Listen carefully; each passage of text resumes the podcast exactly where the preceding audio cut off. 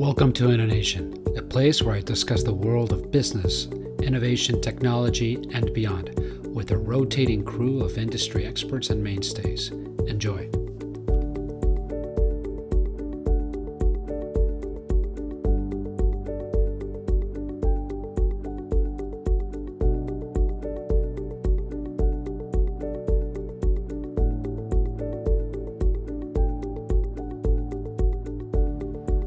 We are taping this on a Friday, August 4th. Um, I'm using uh, this week and the following week to focus on academia and um, civic engagement, community engagement, um, things of that sort. It's something that we have not covered in InnoNation before, and um, and it's really a high value topic. And it's because of that that we have a very special guest with us today. Um, this individual uh, works um, at my alma mater, the University of Miami. Could you please introduce yourself? Yes, hi, this is Robin Bachin, uh, the Assistant Provost for Civic and Community Engagement at the University of Miami. So, Robin, uh, how's the weather down there? It's a hot and steamy day here in sunny South Florida. I heard that there's a, a, heat warning. There has been a heat warning, but um, actually, it's not quite as hot as some other places in the country, like Portland, Oregon. So, yeah, and and, th- and those folks are in trouble because the majority of them don't have AC. Exactly. They they don't. At least in South Florida, it's South Florida is a funny place because eh, people, if somebody's walking on the sidewalk, they're looked at in a really weird way. It's like, what are you, what are you doing walking in public? That's right. Your car must have broken down. Can I yeah. help you? Your car must have broken down, or you are just completely broke, right? Uh, uh, so what's wrong with you? You know, why are you walking as opposed to DC where I am, where you know the norm is kind of like to walk or to use your bike uh, or to run red lights with your bike, like I, I saw three people do today. but we're moving towards that goal. We do have, uh, you know, an emphasis on trying to make Miami more pedestrian and bike friendly. Yeah, Miami's Miami's an incredible city for those that have, have never visited. Um, it's actually um, the, I think, uh, one or two in terms of of the most active in the um, technology startup scene in the United States. It's um, it's a great city with uh, you know really terrific quality of life if you compare it to other large scale you know three, four, five million plus. Uh, um, uh, uh, cities with a you know with that type of population. And uh, it's really really great. It's my hometown. So but with that said you know i wanted to talk to you about something that's that's really interesting. Um, your mission at the university of miami. Um, what let's talk about it. What what is the mission of the uh, office of civic and community engagement at um yeah, so our mission is really to leverage the academic resources of the university to help promote deeper partnerships between the campus and the community around community identified needs because we recognize that universities as anchor institutions have tremendous resources that they can bring to bear on addressing pressing issues in our communities, you know, through faculty expertise, through all of the kinds of uh, centers for innovation and technology that we have access to, we really want to think strategically and intentionally about how we can utilize those resources to work in collaboration with community. So, two two follow up questions. Um, why did you create this Office of Civic and Community Engagement? And second is, how long have you been around? Sure. So, um, we founded the office in 2011. And uh, the reason we created the office is um, that while Miami has a lot of wonderful qualities, it's obviously a very cosmopolitan city, a very dynamic city with a mix of cultures and languages. Um, one of the downsides to that is it's a very transient city. Mm-hmm. So there's not a real deep sense of connection to place that you have in many older cities like Boston or New York or Chicago. And so one of the results of that is that Miami consistently ranks very low in terms of civic engagement. So, in studies of like the 50 top major metropolitan regions in the country, Miami consistently ranks last in civic engagement. So, whether you define that as um, philanthropic activity, voting, uh, attending public meetings, working with your neighbors to fix a problem, you know, these are all indicators of civic health. Miami ranks extremely low, as does the state of Florida. Um, so, again, we're in this space where there's not a whole lot of engagement.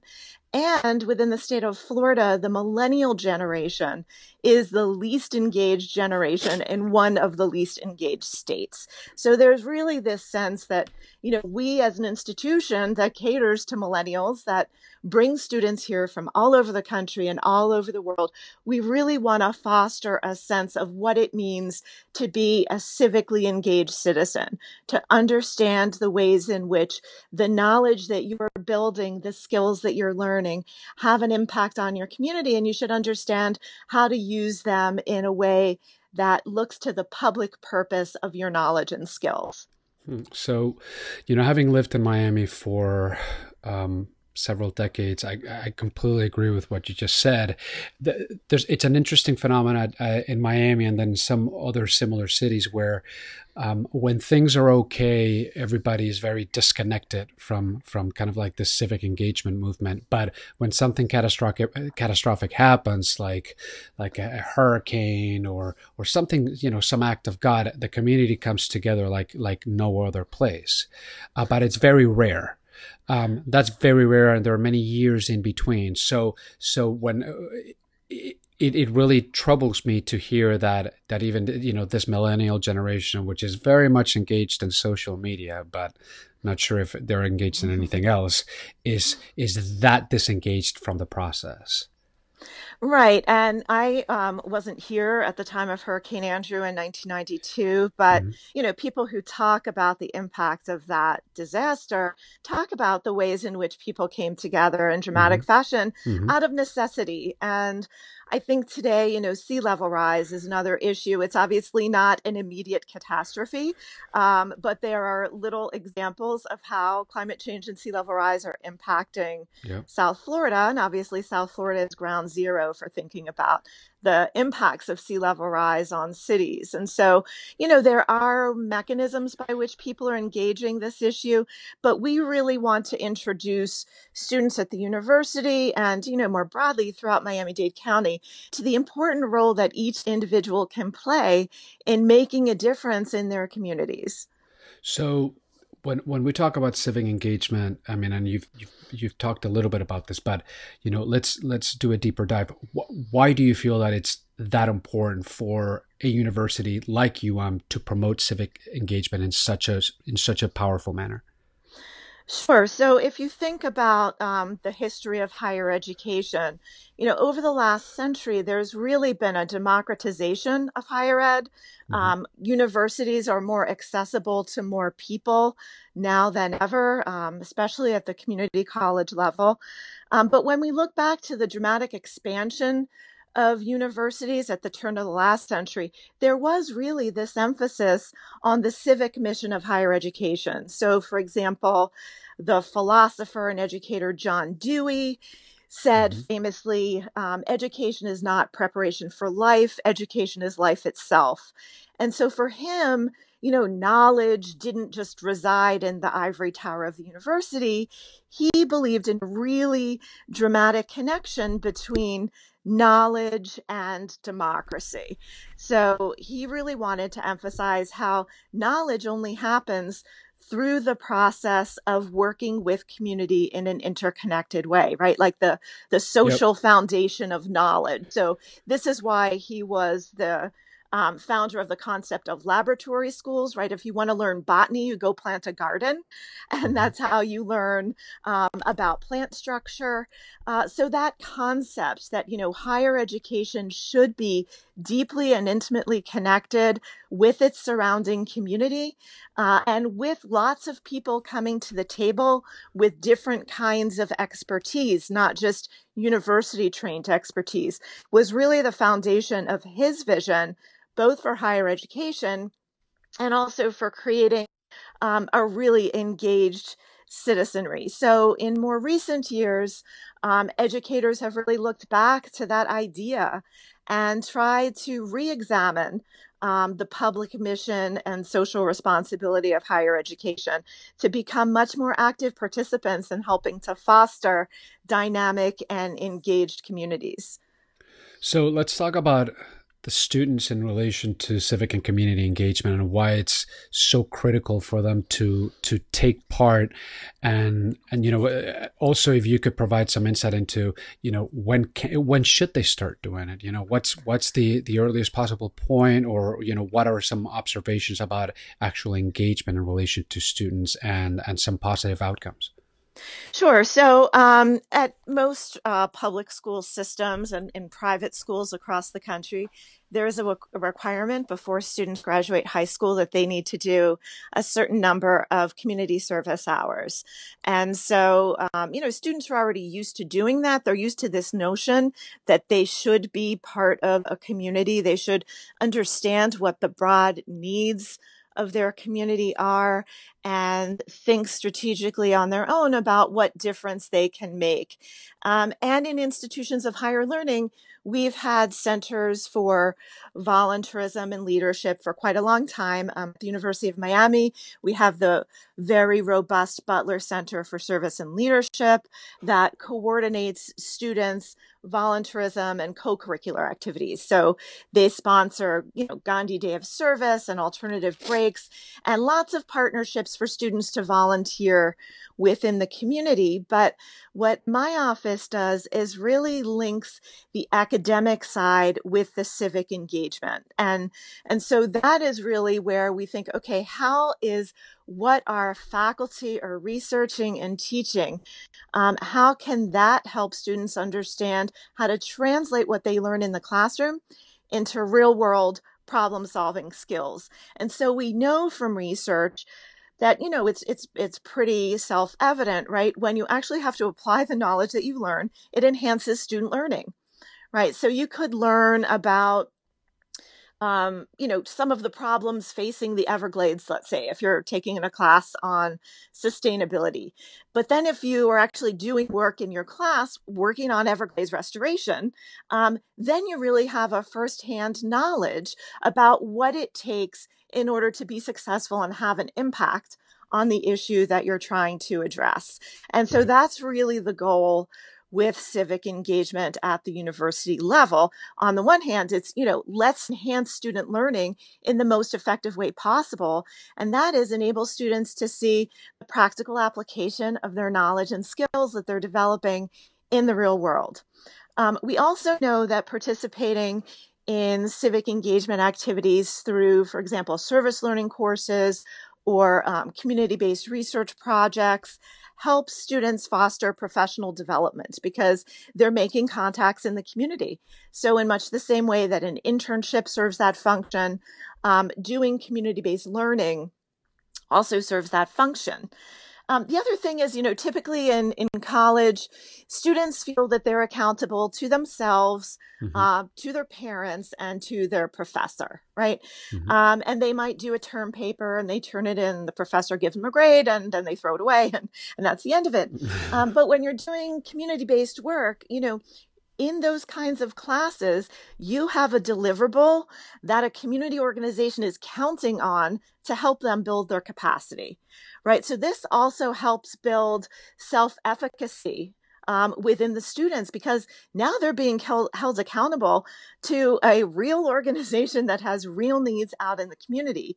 And if they procrastinate or they don't put their hardest effort into the work, people are going to be deeply impacted. You know, it's not just that your professor is disappointed in you or your parents are upset that you've wasted their tuition dollars, right? There's a there's a real impact of your work. And so students in their evaluation of community based learning courses have said that this really actually makes them feel empowered uh, because they feel like they're really making a difference with the work that they do in their courses. And what are some concrete examples of, of this type of work, at, at least from, from students at the university? Sure. So, um, since we started the office in 2011, we've really worked to embed community based learning and civic engagement to, into all aspects of the university. So, um, we have 11 schools and colleges at the University of Miami. So, you know, everything from medical school, law school, marine science, business, uh, College of Arts and Sciences, music. So, it's a very diverse institution for, you know, a relatively small private university. Um, but within every aspect of the university, every school and college, we have uh, courses that have community based learning. So right now we have about 600 courses with a community based learning component. So, for example, at the music school, mm-hmm. um, students could be learning violin, but then they also work directly with youth after school programs to teach students violin right? So again, students are learning how, you know, they might be in the Frost Music School, which is a very prestigious music school, but they're also deeply impacting their community. Um, I'll give you another example. Um, we have a faculty member who teaches a course on immigrant literature, mm-hmm. uh, and this is a French class. And so um, sometimes they're reading in French, sometimes they're reading in English, uh, but they also worked in collaboration with a Haitian American organization to promote literacy and also bring Haitian literature to the Haitian community. Um, and so there are some students who speak Creole at UM, they help with translations. Uh, so again, it's it's how do we take the sort of what might be considered esoteric knowledge that we're building within the university and understand how it has a public purpose and what that public purpose purpose looks like. Um, if you're taking public health courses, uh, again, you kind of understand from the literature issues about um, health disparities and various social indicators of health, but then doing a public health fair out in the community where you know you're promoting knowledge about how to do smoking cessation or awareness about depression, obesity, and anxiety in certain populations. Again, that's showing you the direct impact of your knowledge on helping different members of your community. That's fascinating. That that that really really is. So, um, what other initiatives has your office um, developed since 2011? Sure. So, in addition to you know working with faculty and students to just embed civic engagement more deeply in the curriculum, um, working with faculty to kind of train them in the pedagogy of community-based learning, we also have a number of initiatives that our office has started that are directly related to some of the most pressing issues in Miami. Um, and so, one of the most significant issues facing Miami, in addition to sea level rise, is affordable housing. Um, mm-hmm. so many people aren't aware that Miami actually has the highest cost burden for housing of any major metropolitan area in the country. And, you know, people are often surprised by that. They say, well, you know, Miami's not as expensive as New York or San Francisco. And that is absolutely true. But our wages are so much lower than wages in those cities that that creates this cost burden, where basically the wages that people make on average aren't enough for them to keep up with the continuous rise in rental housing. And, you know, much of that is driven by the fact that we're a cosmopolitan city. There are a lot of people from all over the world who are interested in living here or having second homes here or investment property. That has a dramatic impact on real estate here in South Florida. It, so it, it, does, and and for example, uh, you know, one example, as you mentioned, the, the foreign investment, right? You have individuals that don't really don't live in Miami, right, or or seasonal visitors, right, and they purchase a, a property in Miami, be it in the Brickell area and Coral Gables, Coconut Grove, yeah, Pinecrest, and and they pay a, a, a high price, and then the comps price yes. all, all around them and then that, that in turn makes it very difficult for the locals that you know to to afford something there and and you're absolutely right the wages are not comparable to to New York DC San Francisco LA where exactly. where we're simply earning more we just are. And fair or unfair we just we are. And you know one issue here in dc for example is yeah everything's extremely expensive. You know housing is more expensive than miami but but there's it's kind of like a disney world where you know there's not a bad day because there's constant employment for the most part from the federal government. So that right. that and, and the federal government pays well. They, it just pays it pays well. So it doesn't have the issue that that you folks have down in Miami where there you know it's a level of depressed wages because there's so much um, commercial and retail work and sales based work and and then the housing is so expensive because you have all these foreign investors coming in buying blocks raising the comps and then everybody's you know kind of like stuck on, a, on an island of of a i can't afford anything Exactly. And if you look at, you know, the major sector of our economy is hospitality and tourism. Yeah. And, you know, most of the wages in that sector are are low wages. You know, it's low skill jobs. And there was a, recently a feature in the Miami Herald dealing with transit, which is another issue we face in Miami because we do not have a robust um, public transit infrastructure.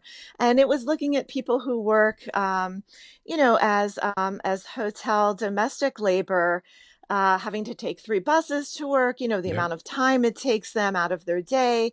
Yeah. Um, uh, you know, it's a dramatic impact on the quality of life of, of the workforce and the hospitality industry. So, um, so we launched a major initiative in affordable housing. Um, that has a number of different components. One of them is the creation of what's called the Miami Affordability Project or MAP. And it's an online mapping tool that really helps visualize the landscape of housing affordability in South Florida. So we overlaid census data for the entire county of Miami Dade, and we've now added Broward and Palm Beach counties as well, um, with housing data um, to basically understand, you know, where is the most dramatic cost burden. Um, it really helps to be able to visualize it, uh, you know, to take large amounts of data and map it um, and then be able to see, you know, wow, actually, there's a lot of assisted housing or public housing in the urban core, but we have significant cost burden to the south and to the west. And those needs aren't necessarily being met um, with the existing uh, subsidized housing infrastructure. So mm-hmm. we've worked very closely with a lot of community organizations that are advocates for affordable housing. We also work very closely with Miami-Dade County's Department of Public Housing and Community Development because they use this mapping tool for strategic planning, you know, for thinking about where they should invest their resources to make more affordable housing accessible to more people. So we've just completed a study in collaboration with FIU's Metropolitan Center on uh, kind of the dynamics of the housing market in South Florida. And we've estimated that in the next 10 years, there will be the need for about 90,000 units of hmm. affordable housing. So that's a tremendous number. And, you know, not all of it is going to be met, obviously, through um, public and assisted housing. Some of it has to be met through interventions um, in policy uh, in the private market. So we have also created a housing policy toolkit, which again, this is an online tool, just like the map, free and accessible to anyone. Um, and that looks at what are best practices across the country in promoting affordable housing. So everything from inclusionary zoning to linkage fees to affordable housing trust funds to community land trusts. So we look at all of those practices comprehensively, where they've been implemented effectively, but also how they could be implemented in the local market given our current legislative landscape around housing. Um, we've also added a component of historic preservation because, as you know, being from Miami, uh, you know, Miami's whole history is built on kind of creating something new all mm-hmm. the time. Mm-hmm. Um, there isn't a real strong sense of wanting to preserve the historic fabric of the built environment like there is in much older cities like DC or Boston or Philadelphia. Um, and so part of our goal in having a historic preservation focus within this affordable housing work is to think really about how we create stable, sustainable neighborhoods. Um, so in a place like Overtown, which was the historic African American neighborhood. Um, people who lived in Overtown helped build Henry Flagler's Railroad and hotels. Uh, and that community was a thriving residential and commercial district up through the 1960s when I 95 cut right through the center of it and basically destroyed the heart of the commercial district and also displaced over 10,000 residents. Um, hmm. So, part of what we're trying to do is look at these neighborhoods that have a really unique history, think about what strategies we can use to preserve what remains of that history, and also think strategically about how historic preservation can be used as a tool for affordable housing, right? So, how can we adaptively reuse existing historic structures for affordable housing. So it's kind of a win win, right? Because you help preserve the kind of historic feel of a neighborhood, but also create more opportunities for affordable housing. And so that's been a really significant feature of the work that we do, and also a lot of the community connections that we have, not only with advocates for affordable housing, but also with neighborhood based organizations like community development corporations or community redevelopment agencies that are really looking for tools to help create uh, you know stable neighborhoods um, address the issue of gentrification. That's a really significant factor um, in shaping miami's urban growth and you know really have a tool that's accessible to them um, where they can think about what their priorities are in community development. So that's one of the most significant projects that we're working on now. You know, um, I when you talk about what happened to Overtown in the '60s, uh, the, I, I, remember having read how sim- similar things happened uh, in other large cities across the mm-hmm. country. Yep. Obviously, in areas where you had, um,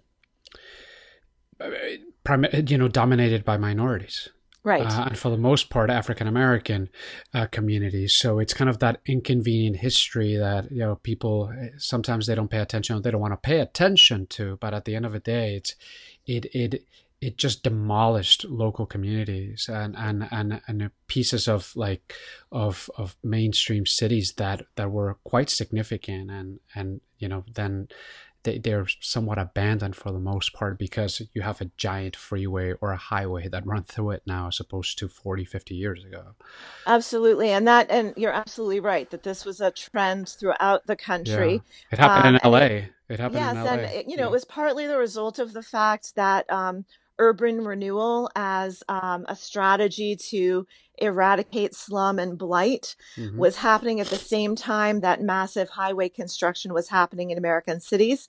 And mm-hmm. so oftentimes uh, local communities would look at highway construction as a vehicle for addressing blight.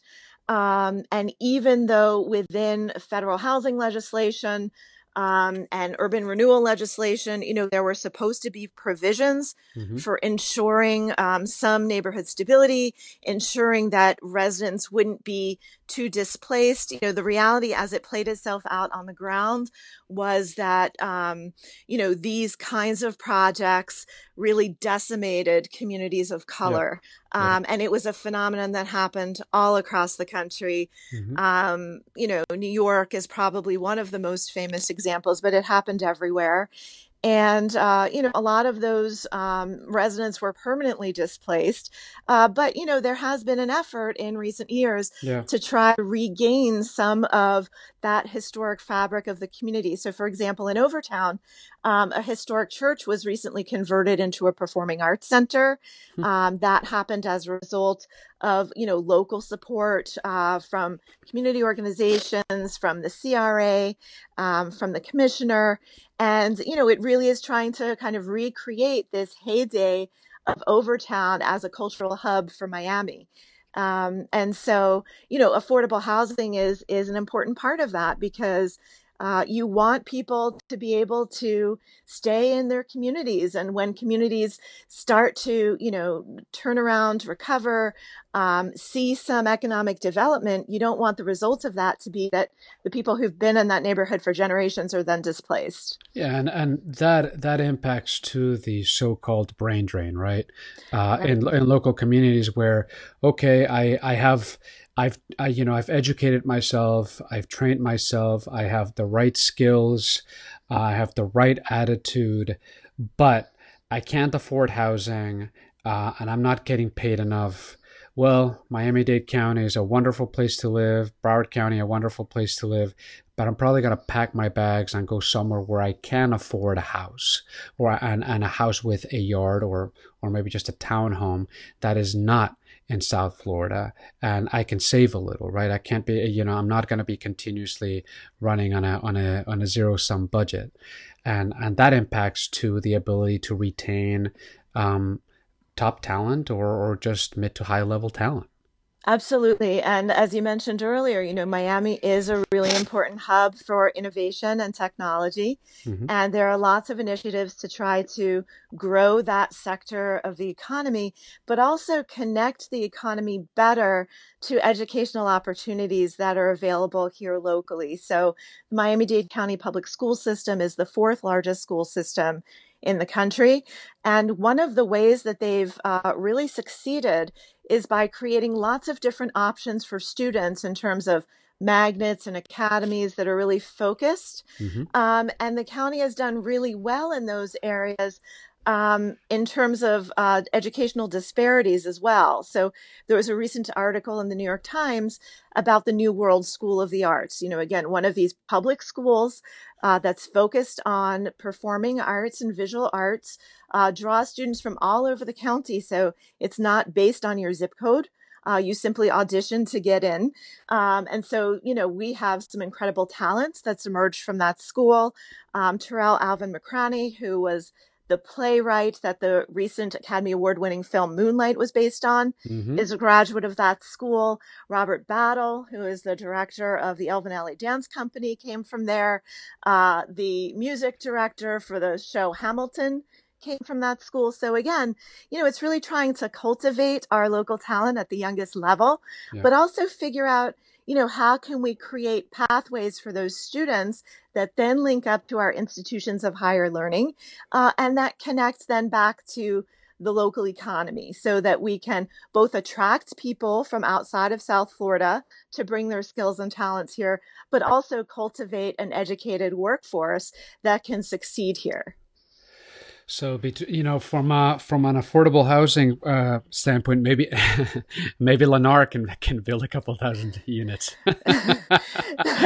so, you know, um, one of the challenges in South Florida is, you know, unlike um, many other cities that have cost burden issues in housing, yeah, yeah. Um, we don't have um, as robust a policy infrastructure um, in terms of working with developers to right. make housing more affordable. And so that's partly what um, new legislation around voluntary inclusionary zoning is about. It's really creating these public private partnerships so that private developers can be incentivized to do more housing affordability. So that could be that they build a market rate mm-hmm. project, but a certain percentage of their units exactly. are affordable, and they could get um, they could get density bonuses for doing that. They could get expedited permitting for doing that. So the real test here, I think, is creating a method by which developers feel that it's in their interest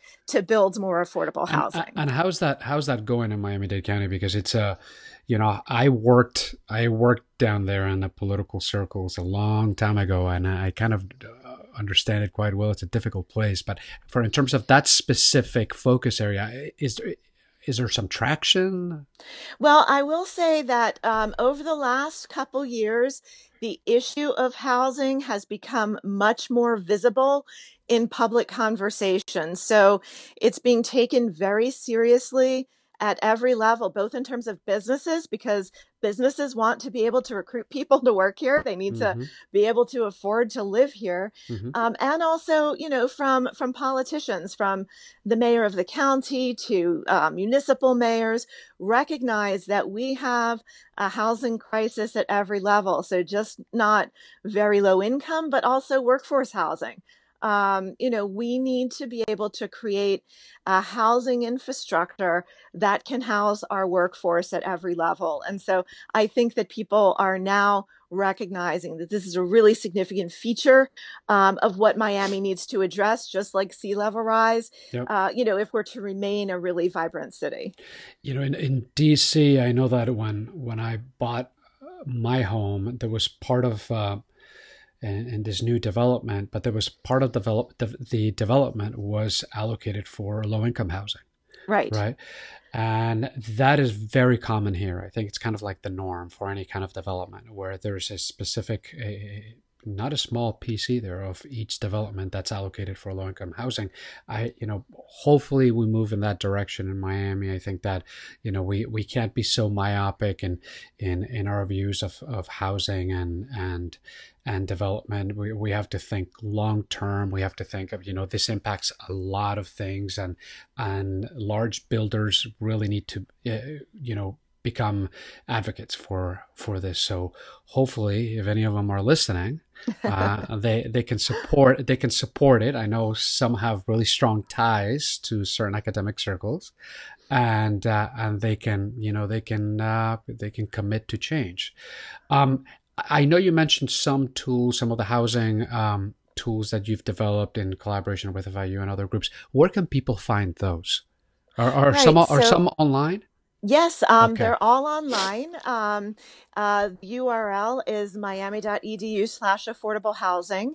great And so that will take you to the landing page, both for the affordable housing mapping tool as well as for a housing policy timeline that basically uses primary source documents and photographs to trace the whole history of housing policy in Miami from the 1920s to the present. Um, and then we're just completing the policy toolkit now.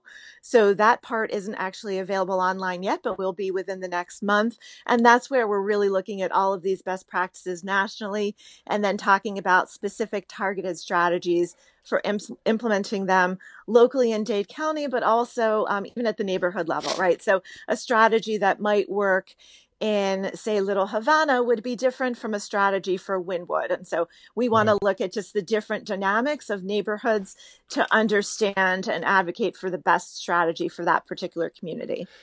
Now, um, you know, we talked about your mission. We've spoken about, um, you, you know, a lot of things that you've been working on that you want to work on, some of the challenges. But let's talk. Let's talk specifically about you and what are some of your challenges in conducting this type of work, and some of the challenges that the university faces.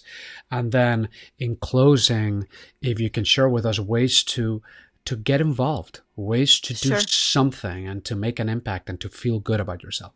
Sure.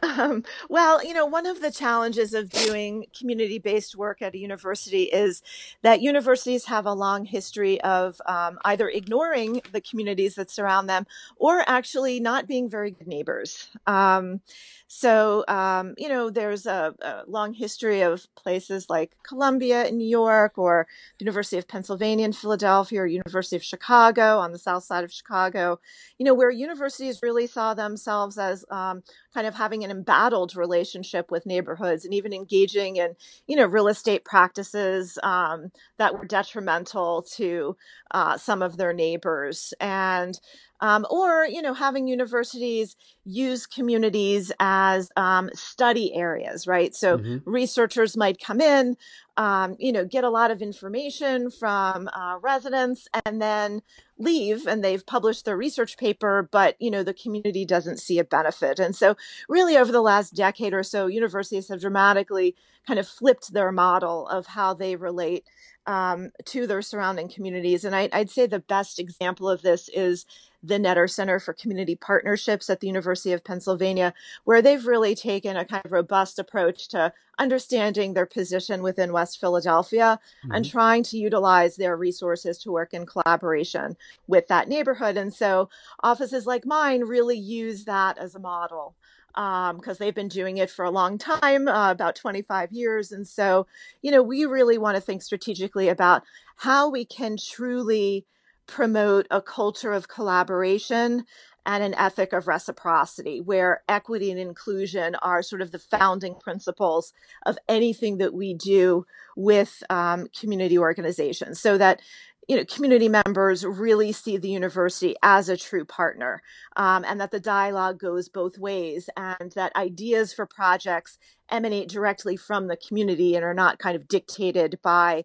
you know a researcher's particular agenda so so that's one challenge really is kind of building that neighborhood trust right where yeah. um, we have to kind of undo you know decades of mistrust of mm-hmm. of universities um, and another challenge is really within the culture of institutions of higher learning themselves uh, because the way we reward faculty um, and the way institutions have been structured over the last 50 years or so is to promote really highly specialized knowledge, right? And so when you do publications, you publish in the most prestigious journal in your field, and that's really important.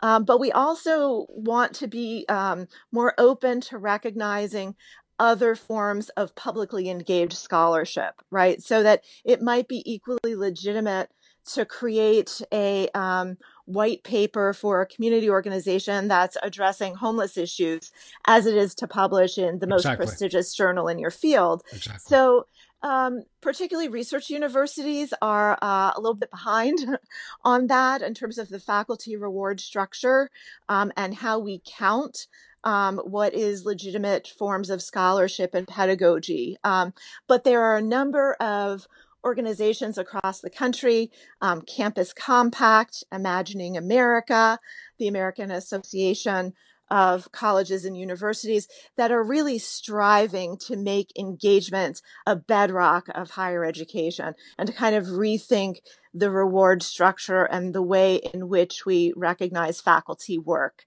Um, so that's a really important movement that we are part of here at the University of Miami.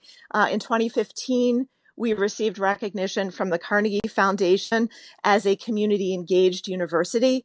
Um, so that's a you know tremendous um, accolade for the university, mm-hmm. and we continue to work in every level, whether it's through procurement practices or how we think about the relationship between the university's health district and its surrounding communities, where we can really truly be a kind of community partner that works collaboratively. Yeah, I mean, it, it, when you go to Miami, you see the, the UM symbol pretty much everywhere across the city, and people are very proud of it, and people are very proud of the impact that it has on uh, you know on the community, and you can really you're you're I'm beginning to to really see, and obviously it's it's clear that your office, especially since 2011, is creating a significant impact where you know people are talking about UM across the community in in a really really positive light right? Um, so you know credit to you. Uh, that's not common for a lot of other universities across the country where they're you know solely focused on their endeavors on their mission on their goals on their publications on their research but not so much on this kind of like joint research, which is kind of like joint custody, and then universities get really prickly, really nervous about that. But then they have no issue in asking you for for to take the shirt off your back, uh, which is to me it's ridiculous. You know, uh, uh, it's it's it's it's beyond. But anyways, um, I you know this your mission is a fascinating one. What you do is incredibly important and and critical to to the community and to a metropolitan area that has what close to like five million, something like that. Yeah, uh, a little over three, yeah, yeah. But if you three, include but... if you include Broward and Palm Beach, yeah, yeah, Broward and Palm Beach. I mean, I include I include kind of like that that tri county yep, uh, yep. area. Uh, it's fascinating. Now, before be, before you go, um, I know you're going in sabbatical. You're going to do something pretty uh, interesting and fun. Why don't we talk about that for a sec? Sure. So, um, so I'm going to be on sabbatical for this academic year, and I'm writing a book on the environmental and architectural history of South Florida. Uh, wow. And so, thinking about, um, you know, how basically South Florida was created with this idea of uh, first, you know, completely transforming the, nat- the natural landscape by draining the Everglades. Um, yeah. and now yeah. we're paying billions of dollars to restore the Everglades yep. a century later. Um, uh, but also, you know, what did it mean for people to think about, you know, South Florida as a place of travel and tourism, but also permanent settlement? And, you know, they're really just kind of fascinating examples of uh, you know, from Miami Beach to Coral Gables to a town called Opa-locka, which yeah. is designed around an Arabian theme. Um, you know, it's really, it was, you know, South Florida was really like Disney World before there was a Disney World. Yeah. Um, with different kind of themed ideas about how to create cities. Um, it's really fascinating in terms of the rhetoric of both trying to create a kind of old world aesthetic in places like Vizcaya, which was the industrialist James Deering's winter home, uh, but also adapted to a subtropical landscape. Um, and also this idea of kind of constantly rebuilding and reshaping the natural environment. So those are some of the issues that I'll be looking at. Well, that's fascinating. You know, um, one of my dearest friends, his his mom is very much involved in historic preservation. Her name's Dolly McIntyre. Oh, I know her very well. you, you know Dolly? I okay, do. Yeah, so her son Bill and I have been friends since oh boy, let's say we were ten. Uh-huh. Uh, something like that. We've been, I mean, best friends. Uh, wow. For, for, yeah, yeah, for a very, very, very long time. So Dolly has been very passionate about this. Absolutely. I mean, um, she's one of the leading people who spearheaded preservation efforts in Miami. Yeah. Do you know uh, her daughter Sheffield? Maybe, maybe. maybe I do not. not. I do okay. Not. Yeah. Wonderful, uh, wonderful people. So yeah, Dolly. Uh, Dolly's actually from DC. Oh, I didn't know that. Yeah, Dolly's from DC. She uh, she grew up in DC, and then um, where did she go to school? Did she go to UM? She, I, th- I, I, I, think she might have, but I'm not 100. I think she, sure. I, know, I think she went to UM and she was the homecoming queen. Oh my goodness! Yeah, she went to UM. She was the homecoming queen, and then uh, she met um, Bill's dad, uh, Sandy McIntyre, um, down in Miami. He was this bachelor, and uh, and he has this home on on South Bayshore Drive. It's beautiful, beautiful um, home man, and yeah I've so Dolly's known me since I was 11 how funny so the next time you see Dolly uh, uh, mention mention my sure name will. and she's probably gonna roll her eyes and go my god that kid was a just a crazy nut uh, back in the day so well uh, Robin this has been wonderful um, always love talking to you. I, I, wish you the very best in your sabbatical and uh, and your next project. Uh, for those that um, that took the time to listen to this podcast, please make sure to leave a review uh, after you're done listening, be it on uh, on Google Play, on Stitcher, or on your Apple Podcast app. It only takes a minute, and it really helps us spread the word about our mission, our topics, and our uh, guests. With that, have a great weekend, everyone. And Robin, thank you very much for uh, joining us. Thank you so much.